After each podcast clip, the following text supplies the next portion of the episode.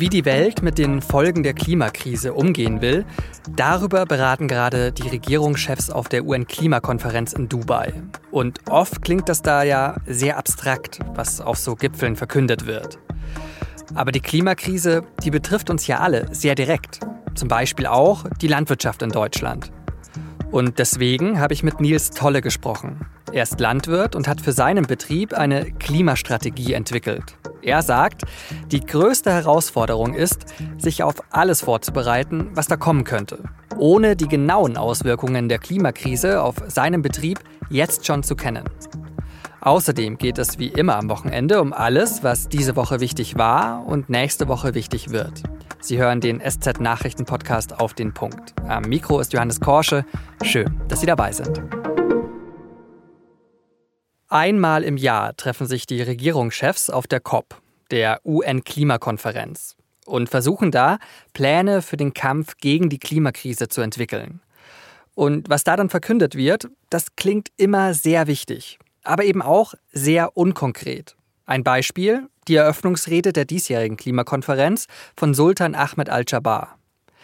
Der leitet nämlich die diesjährige Klimakonferenz. Genauso übrigens wie die staatliche Ölgesellschaft der Arabischen Emirate. Und da hat am Donnerstag dann das hier gesagt. And we see, as you see, that the world has reached a crossroads. And yes, die Welt stehe an einem Scheideweg, sagt er da. Seit dem Abkommen von Paris hätte man zwar Fortschritte gemacht, aber der Weg, den wir bisher eingeschlagen hätten, der bringe uns nicht rechtzeitig ans Ziel. So oder so ähnlich hat man das ja schon sehr oft von sehr vielen verschiedenen wichtigen und mächtigen Menschen gehört. Und dann passiert im Vergleich zu diesen großen Worten recht wenig. Zu wenig, da sind sich die Klimaforscher alle einig. Denn der Klimawandel passiert ja schon längst. 2023 wird das wärmste Jahr seit Beginn der Aufzeichnungen, sagen die Forscher. Und das hat schon jetzt sehr konkrete Folgen. Zum Beispiel in der Landwirtschaft. Um zu verstehen, wie die Landwirtschaft der Zukunft aussehen könnte, habe ich mit Nils Tolle gesprochen. Der 30-jährige Landwirt hat Umweltmanagement studiert und arbeitet auf dem Hof seiner Eltern in der Nähe von Kassel. Für den Betrieb hat er eine Klimastrategie entwickelt, die so gut ist, dass er vom Umweltbundesamt die höchste Auszeichnung für Projekte zur Vorsorge und Anpassung an die Folgen des Klimawandels bekommen hat. Herr Tolle, um einen Eindruck von Ihrem Hof zu bekommen, nehmen Sie uns doch mal mit. Wie groß ist der und wie bewirtschaften Sie den denn? Ja, der äh, Hof Tolle, also der Hof eigentlich von meinen Eltern, Georg und Beate Tolle, ist eigentlich ein durchschnittlicher Nebenerwerbsbetrieb äh, von 60 Hektar. Nebenerwerb bedeutet, wir führen den eben noch nicht im Haupterwerb, also dass das unsere hauptsächliche Einkommensquelle ist, sondern jeder eigentlich, der auf dem Betrieb arbeitet, hat noch irgendeinen anderen Beruf oder Einkommensquelle nebenher. Wir arbeiten auf 60 Hektar, davon 45 Hektar Ackerland, 15 Hektar Grünland. Und ein bisschen eine Besonderheit ist, durch unsere Mittelgebirgslage, äh, unsere Ackerböden sind alle sehr herausfordernd, sind sogenannte Grenzertragsstandorte. Ähm, in Deutschland gibt es so eine Klassifikation für die Böden bewegt sich zwischen 0 und 100 Punkten und je höher die Punktzahl, desto besser sind die Böden. Unsere Böden fangen so bei 10 bis 15 Punkten an und die besseren gehen so 25 bis 30 Punkte. Also daraus kann man sich auch als Nicht-Landwirt oder Landwirtin ableiten, okay, es ist schwierig, wir sind ein gemischt Betrieb, haben eben nicht nur den Ackerbau, eben aufgrund der schwierigen Bedingungen, sondern auch noch eine Mutterkuhhaltung mit Rindfleisch-Direktvermarktung, angeschlossen eine Pensionspferdehaltung und eben seit zwei Jahren jetzt auch ein Gemüseanbauzweig mit Direktvermarktung im Market Gardening System. Also schon sehr divers und breit aufgestellt. Hm. Und was für Pflanzen können Sie auf Ihrem Boden, der ja, wie Sie gerade gesagt haben, jetzt nicht der tollste ist, ähm, was für Pflanzen können Sie auf dem Boden anbauen? Also wir haben eigentlich, ähm, genau, wir sind ein Biobetrieb, das ist wahrscheinlich nochmal wichtig als Hintergrund. Beim GEA Anbauverband sind wir organisiert und wir haben eigentlich eine relativ normale Fruchtfolge in dem Sinn, dass wir auch ganz äh, reguläre Kulturen mit anbauen, wie Weizen, Gerste, Hafer, also was auch so die Allgemeinheit kennt. Nur das Problem ist, dass wir zum Beispiel beim Weizen aufgrund unserer Böden in der Regel keine Qualität hinbekommen, die eben in die Humanernährung gehen kann. Also das wird dann kein Backweizen, sondern das wird dann in der Regel ein Futterweizen, der geht dann eben in die ja, Futtermittelproduktion für den Biozweig eben, für den Biosektor. Ansonsten haben wir aber ähm, eben genau, um diesem Problem zu begegnen, eine relativ weite Fruchtfolge. Zum Beispiel jetzt schon, ach, ich glaube, seit sechs oder sieben Jahren bauen wir auch Soja an. Jetzt seit zwei Jahren Kichererbsen probieren wir aus, eben auch in, ja, als Reaktion auf das, was wir schon in den letzten Jahren an klimatischen Veränderungen erlebt haben. Da würde meine nächste Frage anschließen, nämlich an ja, den Klimawandel und seine Auswirkungen auf die Landwirtschaft. Was sind denn in Ihren Augen die größten Herausforderungen, die da auf ja, einen landwirtschaftlichen Betrieb wie Ihren so lauern in den kommenden Jahren? Nach meinen bisherigen Erfahrungen ist das größte Problem, das wir haben, dass wir eben es nicht genau wissen, was passieren wird. Oder was heißt genau wissen? Also wir wissen wirklich sehr wenig. Die Unsicherheit über mögliche Klimawandelfolgen, das ist eigentlich das Kernproblem, mit dem wir irgendwie umgehen müssen. Und das betrifft eben nicht nur, ja, okay, ähm, welche Pflanzen, welche Kultursorten, ja, pflanze ich dann dieses Jahr oder nächstes Jahr, sondern eben halt, okay, in welche Richtung will ich oder kann ich überhaupt einen Betrieb entwickeln? Vor allem jetzt, wenn ich als junger Betriebsleiter, junge Betriebsleiterin sowas übernehme. Ganz unmittelbar, was auch mehr oder weniger alle gespürt haben, quer durch Deutschland, war natürlich die Trockenheit seit 2018, die viele Regionen und auch unsere stark betroffen hatte. Also wir sind hier seit 2018 in einem Dürrezustand, dadurch, dass wir auch eine trockenheitsgefährdete Lage hier haben im nordhessischen Mittelgebirge. Das wird, also so meine persönliche Einschätzung, für unseren Betrieb auch in Zukunft das größte Problem bleiben. Mit Starkregen hatten wir bisher noch keine Herausforderung, aber wir müssen uns natürlich bewusst sein, okay, nur weil wir das bisher noch nicht hatten, bedeutet das nicht, dass es nicht auch noch auftreten kann. Also wir müssen uns sozusagen auf fast alles vorbereiten und genau das ist eine große Herausforderung. Nicht zu wissen, okay, wie wird denn das nächste Jahr eigentlich? Hm. Deswegen wahrscheinlich auch die Diversifizierungen, die Sie vorhin schon angesprochen haben, was Sie alles äh, ja, machen auf dem Hof, um das Risiko ein bisschen abzumindern. Ähm, Gab es denn den einen Moment, wo Ihnen bewusst geworden ist, der Klimawandel, das bedroht meinen äh, oder den elterlichen Betrieb äh, für die kommenden Jahre? Gab es so diesen einen ja, Schlüsselmoment, sage ich mal? ja, also da muss ich ein bisschen vorher ausholen. Ich bin eigentlich kein gelernter Landwirt im klassischen Sinne. Ich habe äh, Umweltmanagement studiert und auch in dem Bereich gearbeitet und bin dann über Umwege erst wieder zurückgekommen eigentlich in die Landwirtschaft. Habe mich dann viel mit Klimaschutz und Klimabilanzierung beschäftigt und war dann auf einer Veranstaltung zum Thema Klimaschutz gewesen, wo ich einfach so beiläufig mal erwähnt hatte, ja, Klimaschutz sehr wichtig, aber wir müssen auch Klimaanpassung immer mitdenken. Und da hat ein Kollege gefragt, eben auch ein Landwirt aus dem Publikum, ähm, wie mache ich das denn? Und genau dann stand ich auch da und dachte mir, boah, ja, gute Frage. Und dann habe ich mich eben angefangen mit dem Thema zu beschäftigen. Also es war jetzt keine konkrete ähm, klimatischer Effekt oder irgendein Dürresommer, sondern wirklich diese Frage, wo ich dann in die Details angefangen habe einzusteigen und mich wirklich intensiv eben mit dem Thema Klimawissenschaften, Anpassungsmanagement und eben Landwirtschaft beschäftigt habe. Und Sie haben ja auch genau dafür eine Strategie entwickelt äh, für, für Ihren Betrieb, ähm, also um sich an die Folgen des Klimawandels anzupassen. Dafür wurden Sie ja auch vom Umweltbundesamt ausgezeichnet. Was sind denn die wichtigsten Punkte von dieser Strategie, die Sie jetzt auch schon umgesetzt haben? Also die ähm, Klimastrategie ist sozusagen nur eine Momentaufnahme von einem ganzen Planungsprozess. Und dieser Planungsprozess ist eigentlich das Wichtige ähm, bei dem Ganzen. Dadurch, dass die Klimastrategie von so einem Betrieb, auch von unserem Betrieb, muss eigentlich als was Dynamisches wahrgenommen werden. Denn wir wissen ja nicht genau, wie entwickelt sich der Klimawandel, wie entwickeln sich auch andere ähm, Faktoren und Parameter. Also Politik und Märkte sind natürlich ganz große Unsicherheitsfaktoren und darauf muss ich ja als Betrieb reagieren können. Deswegen muss auch meine Strategie so dynamisch sein. Bei der Klimastrategie ist es so, dass wichtig ist, dass wir sozusagen jetzt nicht nur für die nächsten fünf Jahre planen, sondern eben halt auch schon weiter in die Zukunft gucken, in unserer Planung uns jetzt schon überlegen, okay, was wäre wenn? Was wäre, wenn es noch wärmer wird, wenn es noch trockener wird, wenn wir mehr Extremereignisse haben?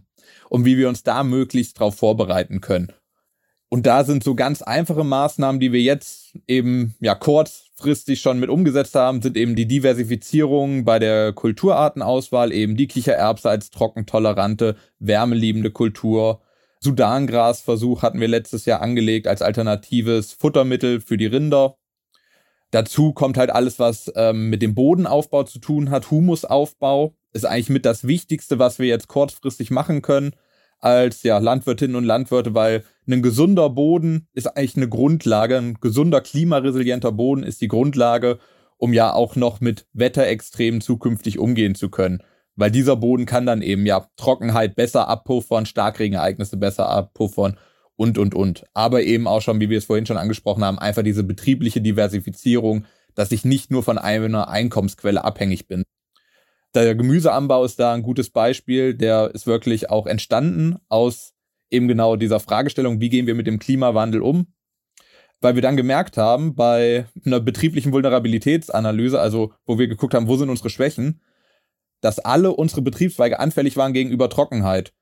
Und mit dem Gemüseanbau haben wir jetzt einen Betriebszweig, den wir bewässern können, also sind sozusagen weniger anfällig da gegen Trockenheit und können dann eben in schlimmen Jahren, in trockenen Jahren die Verluste in anderen Betriebszweigen durch die Einnahmen im Gemüsebau zumindest ein bisschen ausgleichen. Nicht komplett abfangen, aber wenigstens ausgleichen, sodass wir nicht zu stark betroffen sind dann eben in extremen Dürrejahren.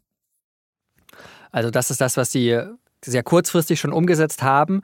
Sie haben es vorhin schon angesprochen, die Strategie guckt ja auch weiter in die Zukunft. Äh, es gibt noch eine ja eine Planungsphase, die ich so verstanden habe, dass es was Mittelfristiges ist und eine Perspektivphase, die dann sehr langfristig denkt. Vielleicht schauen wir erstmal auf diese mittelfristige ähm, Planung. Mhm. Wir denken sozusagen bei den kurzfristigen Maßnahmen, die wir jetzt schon umsetzen oder wo wir in der Testphase sind, natürlich schon unsere mittel- und langfristigen Maßnahmen mit, sozusagen, dass wir die auch schon vorbereiten können, beziehungsweise uns nichts verbauen, uns langfristige Anpassungsmaßnahmen nicht irgendwie durch kurzfristige Entscheidungen eben verbauen und eine mittelfristige Anpassungsmaßnahme ist die Ausweitung der Regenwassergewinnung. Ich habe ja eben den bewässerten Gemüseanbau angesprochen. Ist natürlich erstmal kontraintuitiv. Wenn ich vorher erzähle, oh ja, wir haben hier Dürrebedingungen und Trockenheit, und im neuesten Anpassung, äh, Monitoringbericht zur Anpassungsstrategie in Deutschland stand es jetzt auch erst drin. Wir haben massiv Wasser verloren und äh, die Grundwasserstände sind gesunken. Ja, dann kann ich doch nicht alles weiter fröhlich bewässern. Und genau das ist dieser Punkt, wo man schon vorausschaut eben mit der Strategie und sich überlegt, okay, was kann ich denn machen, damit diese Bewässerung nachhaltig bleibt? Und tendenziell haben wir eben, ja, durchschnittlich ähm, oder zumindest nach Klimaprojektion bleiben die Niederschlagsmengen im Durchschnitt gleich. Deswegen ist unsere Strategie, um dem zu begegnen, jetzt als mittelfristige planerische Maßnahme, okay, wir wollen die Regenwassergewinnung vor allem in den Wintermonaten ausweiten dass wir dann eben den Winterniederschlag in Tanks oder ähnlichem auffangen können und dann im Sommer in Trockenzeiten für die Bewässerung nutzen können, so dass wir eben nicht noch weiter Grundwasserstände belasten bzw. Leitungswasser dafür nehmen müssen mit Trinkwasserqualität.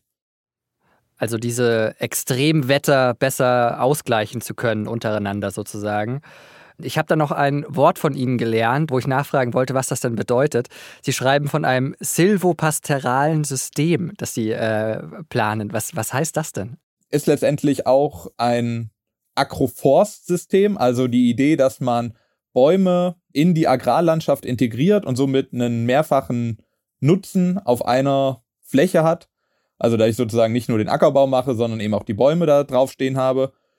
Und ein silvopastorales System ist eben, dass ich die Bäume nicht auf der Ackerfläche pflanze, sondern auf dem Grünland. Bedeutet äh, das Grünland, was ich halt für die Rinderhaltung oder auch die Pferdehaltung nutze. Und da sollen die Bäume integriert werden als natürlicher Witterungsschutz vor allem.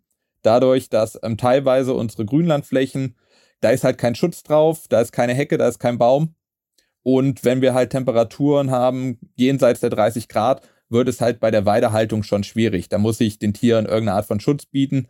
Und da ist halt eben diese Synergieeffekte dann, wenn wir da Bäume integrieren, wirklich super. Wir haben da den natürlichen Witterungsschutz, wir verbessern das Mikroklima, einfach dadurch, dass ähm, die Bäume eben den Schatten spenden, aber eben halt auch ähm, durch die Transpiration der Bäume wird da äh, die Umgebung etwas gekühlt.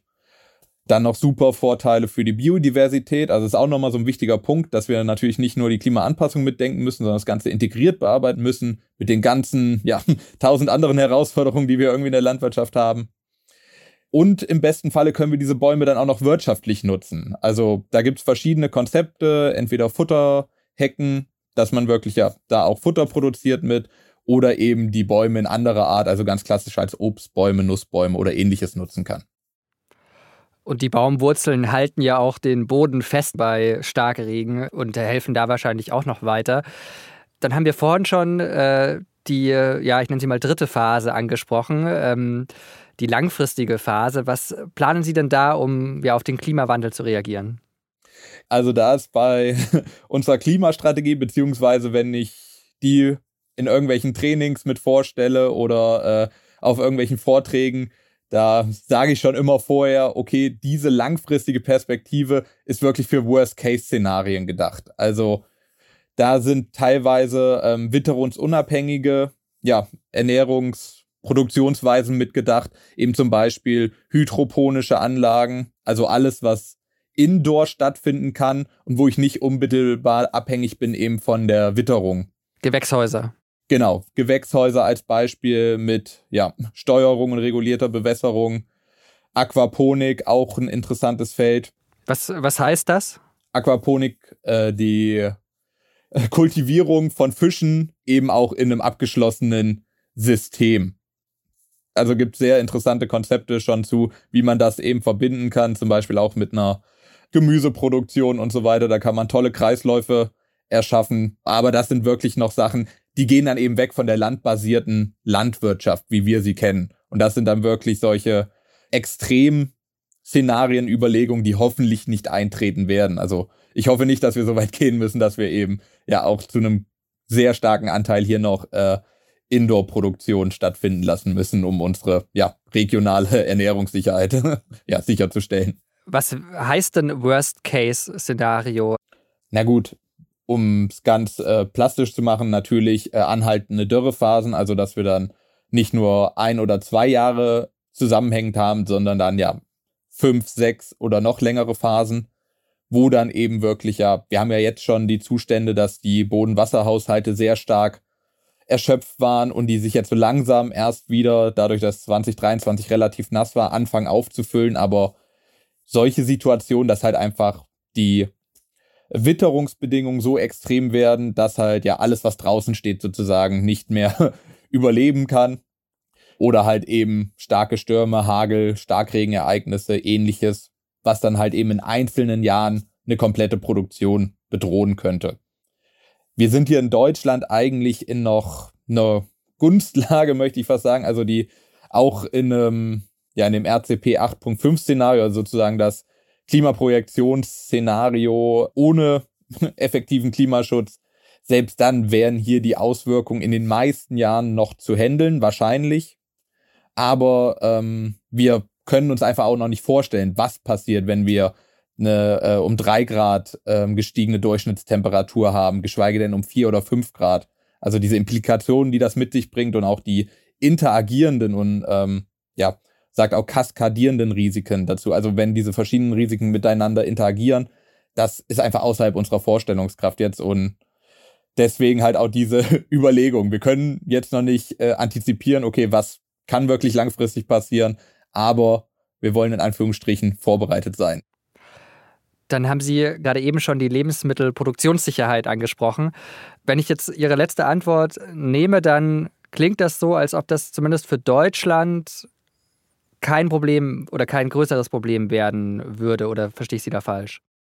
Das kommt drauf an. Also ich will mich nicht in den Tenor der Panikmache ähm, einreihen, aber ähm, na klar müssen wir uns da Gedanken machen. Also zum Beispiel Thema Gemüse. Ich glaube, der Selbstversorgungsgrad in Deutschland liegt irgendwo bei 30 Prozent. Großteil kommt aus Gebieten, wo der Anbau in Zukunft wesentlich schwieriger werden wird, auch eben teilweise aufgrund der sinkenden Wasserressourcen und so weiter also da müssen wir uns dann schon Gedanken machen, wie wir das hier besser lokal, regional produzieren. Also ich glaube nicht, dass die ähm, Ernährungssicherheit in Deutschland langfristig gefährdet ist, aber natürlich kann man es auch nicht vorhersagen. Vielleicht für einzelne Produktgruppen könnte es schwierig werden, für einzelne ähm, Kulturarten. Da ähm, ist eben dann auch diese Diversifizierung, je mehr verschiedene Produktionssysteme wir haben, desto sicherer ist es am Ende. Dann können einzelne Teile auch mal ausfallen in einzelnen Jahren, aber wir haben sozusagen immer noch eine Art Grundstock, einfach dadurch, dass wir verschiedene Systeme haben, die irgendwie Nahrungsmittel produzieren können. Herr Tolle, herzlichen Dank für Ihre Einblicke und haben Sie noch einen schönen Tag. Danke, bis dahin.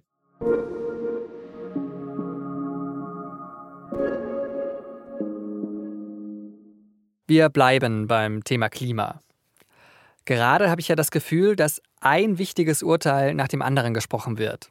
Erst das Schuldenbremsenurteil und diese Woche hat das Oberverwaltungsgericht Berlin-Brandenburg über eine Klimaklage gegen die Bundesregierung entschieden. Und zusammengefasst gesagt, die Bundesregierung muss wirksame Sofortprogramme vorlegen, um klimaschädliche Emissionen bei Gebäuden und im Verkehr zu reduzieren.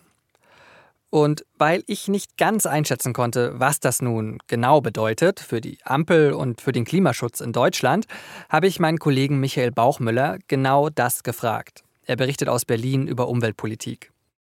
Also erstmal ist es ein gutes Urteil für den Klimaschutz weil es jetzt die Ministerien verpflichtet, tatsächlich mal zu sagen, wie sie die Lücke im Klimaschutz äh, schließen wollen. Also insbesondere Bau- und Verkehrsministerium, da ist ja die Lücke so groß.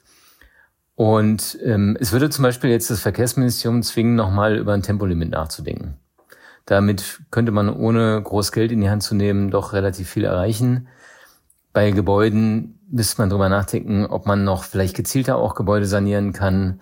Äh, gerade äh, Mietshäuser die ja häufig in nicht so einem guten Zustand sind. Ähm, da kann man auch recht schnell sehr viel erreichen. Und ähm, ja, also damit müssen sich jetzt die Ministerien befassen. Es sei denn, sie entscheiden sich, in Revision zu gehen. Das ist ja auch möglich, lässt das Gericht zu. Das würde bedeuten, dass man dann im Grunde nochmal warten kann, bis ähm, das Bundesverwaltungsgericht dann abschließend entscheidet. Aber ob das die Bundesregierung machen wird, das ist im Augenblick noch offen. Wenn Sie auch eine Frage an uns haben, dann schreiben Sie uns einfach per Mail an podcast.sz.de oder auf Spotify. Und jetzt noch alles, was diese Woche sonst noch wichtig war. Am Dienstag hat Kanzler Olaf Scholz eine Regierungserklärung im Bundestag abgegeben. Darin ging es wieder um das Urteil des Bundesverfassungsgerichts von Mitte November. Demnach war es ja unzulässig, das Geld, das für die Corona-Hilfen aufgenommen wurde, umzuwidmen in den Klima- und Transformationsfonds. Das hat den gesamten Haushalt ins Wanken gebracht und Scholz hat in seiner Rede dann das gesagt. Dieses Urteil schafft eine neue Realität für die Bundesregierung und für alle gegenwärtigen und die zukünftigen Regierungen im Bund und in den Ländern. Am Mittwochabend haben sich dann die Ampelchefs zu einem Gipfel im Kanzleramt getroffen, um grundsätzlich über die Haushaltskrise zu reden. Aber das haben sie schnell und ergebnislos wieder abgebrochen. Zu weit lagen die Standpunkte der FDP von denen der SPD und den Grünen entfernt. Er hat die Außenpolitik der USA in den vergangenen Jahrzehnten geprägt wie niemand sonst. Henry Kissinger, der ehemalige US-Außenminister und Politikberater ist am Mittwoch gestorben. Er wurde 100 Jahre alt. Sein politisches Wirken ist hoch umstritten. Seine Bemühungen führten unter anderem zur diplomatischen Öffnung Chinas, zu Rüstungskontrollverhandlungen zwischen den USA und der Sowjetunion und für seinen Beitrag zu den Friedensverhandlungen, die den Vietnamkrieg beendet haben, wurde er mit dem Friedensnobelpreis ausgezeichnet. Aber beim Vietnamkrieg hat sich auch die andere Seite von Kissinger gezeigt, der die Interessen der USA oft ohne Rücksicht auf Opfer durchgesetzt hat. Kritiker werfen ihm vor, im Vietnamkrieg die geheime Bombardierung von Kambodscha und Laos angeordnet und damit den Tod von Hunderttausenden Zivilisten in Kauf genommen zu haben. Er hat außerdem, ein weiterer Kritikpunkt, 1973 den Putsch gegen den demokratisch gewählten chilenischen Präsidenten Allende unterstützt. Ich habe Ihnen den Nachruf auf den Jahrhundertpolitiker in den Shownotes verlinkt. Am 7. Oktober hat die Hamas mehr als 200 Geiseln in den Gazastreifen verschleppt. Nach und nach hat sie in der letzten Woche kleine Gruppen davon freigelassen, Frauen und Kinder. Insgesamt sind mehr als 90 Geiseln wieder frei. Im Gegenzug hat Israel palästinensische Gefangene aus dem Gefängnis entlassen.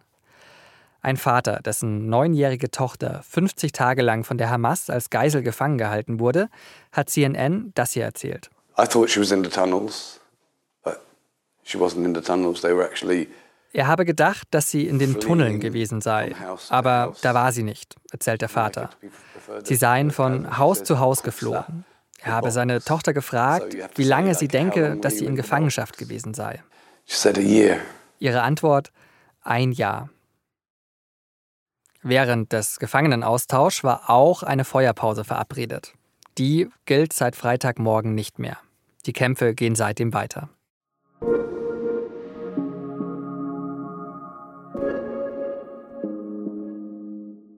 Und jetzt kommt der Blick nach vorne auf die kommende Woche. Was da ansteht, weiß meine Kollegin Nadja Schlüter. Hi Nadja.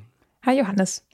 Die Weltklimakonferenz, die geht nächste Woche noch weiter. Da wird unter anderem am Montag eine Studie vorgestellt zu den Emissionen durch den Ukraine-Krieg und zu Reparationen, die Russland deswegen zahlen sollte. Dann stehen auch noch Geschlechtergerechtigkeit und Städtebau auf der Tagesordnung, also wie sich diese Bereiche an die Klimakrise anpassen müssten, wie ja auch die Landwirtschaft, um die es eben in deinem Gespräch mit Landwirt Tolle ging. Und nach Europa geblickt, in den Niederlanden nimmt das Parlament seine Arbeit auf, oder? Ja, genau. Und der Wahlsieg von Geert Wilders, also dem rechten Populisten, der ist ja jetzt zwei Wochen her. Wilders ist seitdem auf der Suche nach einem Koalitionspartner. Zwei Parteien haben ihm bisher schon abgesagt, also anscheinend will keiner so richtig mit ihm zusammenarbeiten. Und deswegen wird das Parlament wahrscheinlich erstmal darüber beraten, wie es mit der Regierungsbildung überhaupt weitergehen soll. Okay, und dann schauen wir noch in die deutsche Innenpolitik. Was steht da an? Ja, da geht nächste Woche tatsächlich ein Kapitel der Nachkriegsgeschichte zu Ende. Die linken Bundestagsfraktion wird sich am Mittwoch nämlich offiziell auflösen. Das hatte sie ja schon Mitte November so beschlossen. Der Grund dafür ist ganz kurz gesagt Sarah Wagenknecht. Bisschen länger gesagt sind sie und neun weitere Abgeordnete ja Ende Oktober aus der Partei ausgetreten. Und deswegen ist die Linke im Bundestag jetzt zu klein, um eine Fraktion bilden zu können. Dafür braucht es in dieser Legislaturperiode nämlich mindestens 37 Abgeordnete. Und wegen der Abgänge hat die Linke jetzt nur noch 28. Alles klar, vielen Dank, Nadja. Sehr gerne.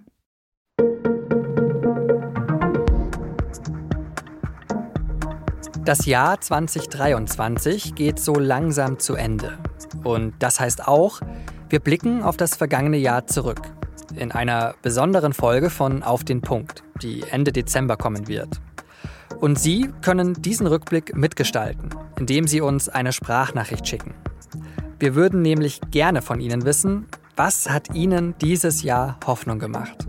Das kann ein privater Moment sein, den Sie mit uns teilen wollen, oder ein großes Weltereignis. Schicken Sie Ihre Sprachnachricht einfach per Mail an podcast.sz.de. Produziert hat diese Sendung Immanuel Pedersen. Vielen Dank dafür und Ihnen vielen Dank fürs Zuhören und bis Montag.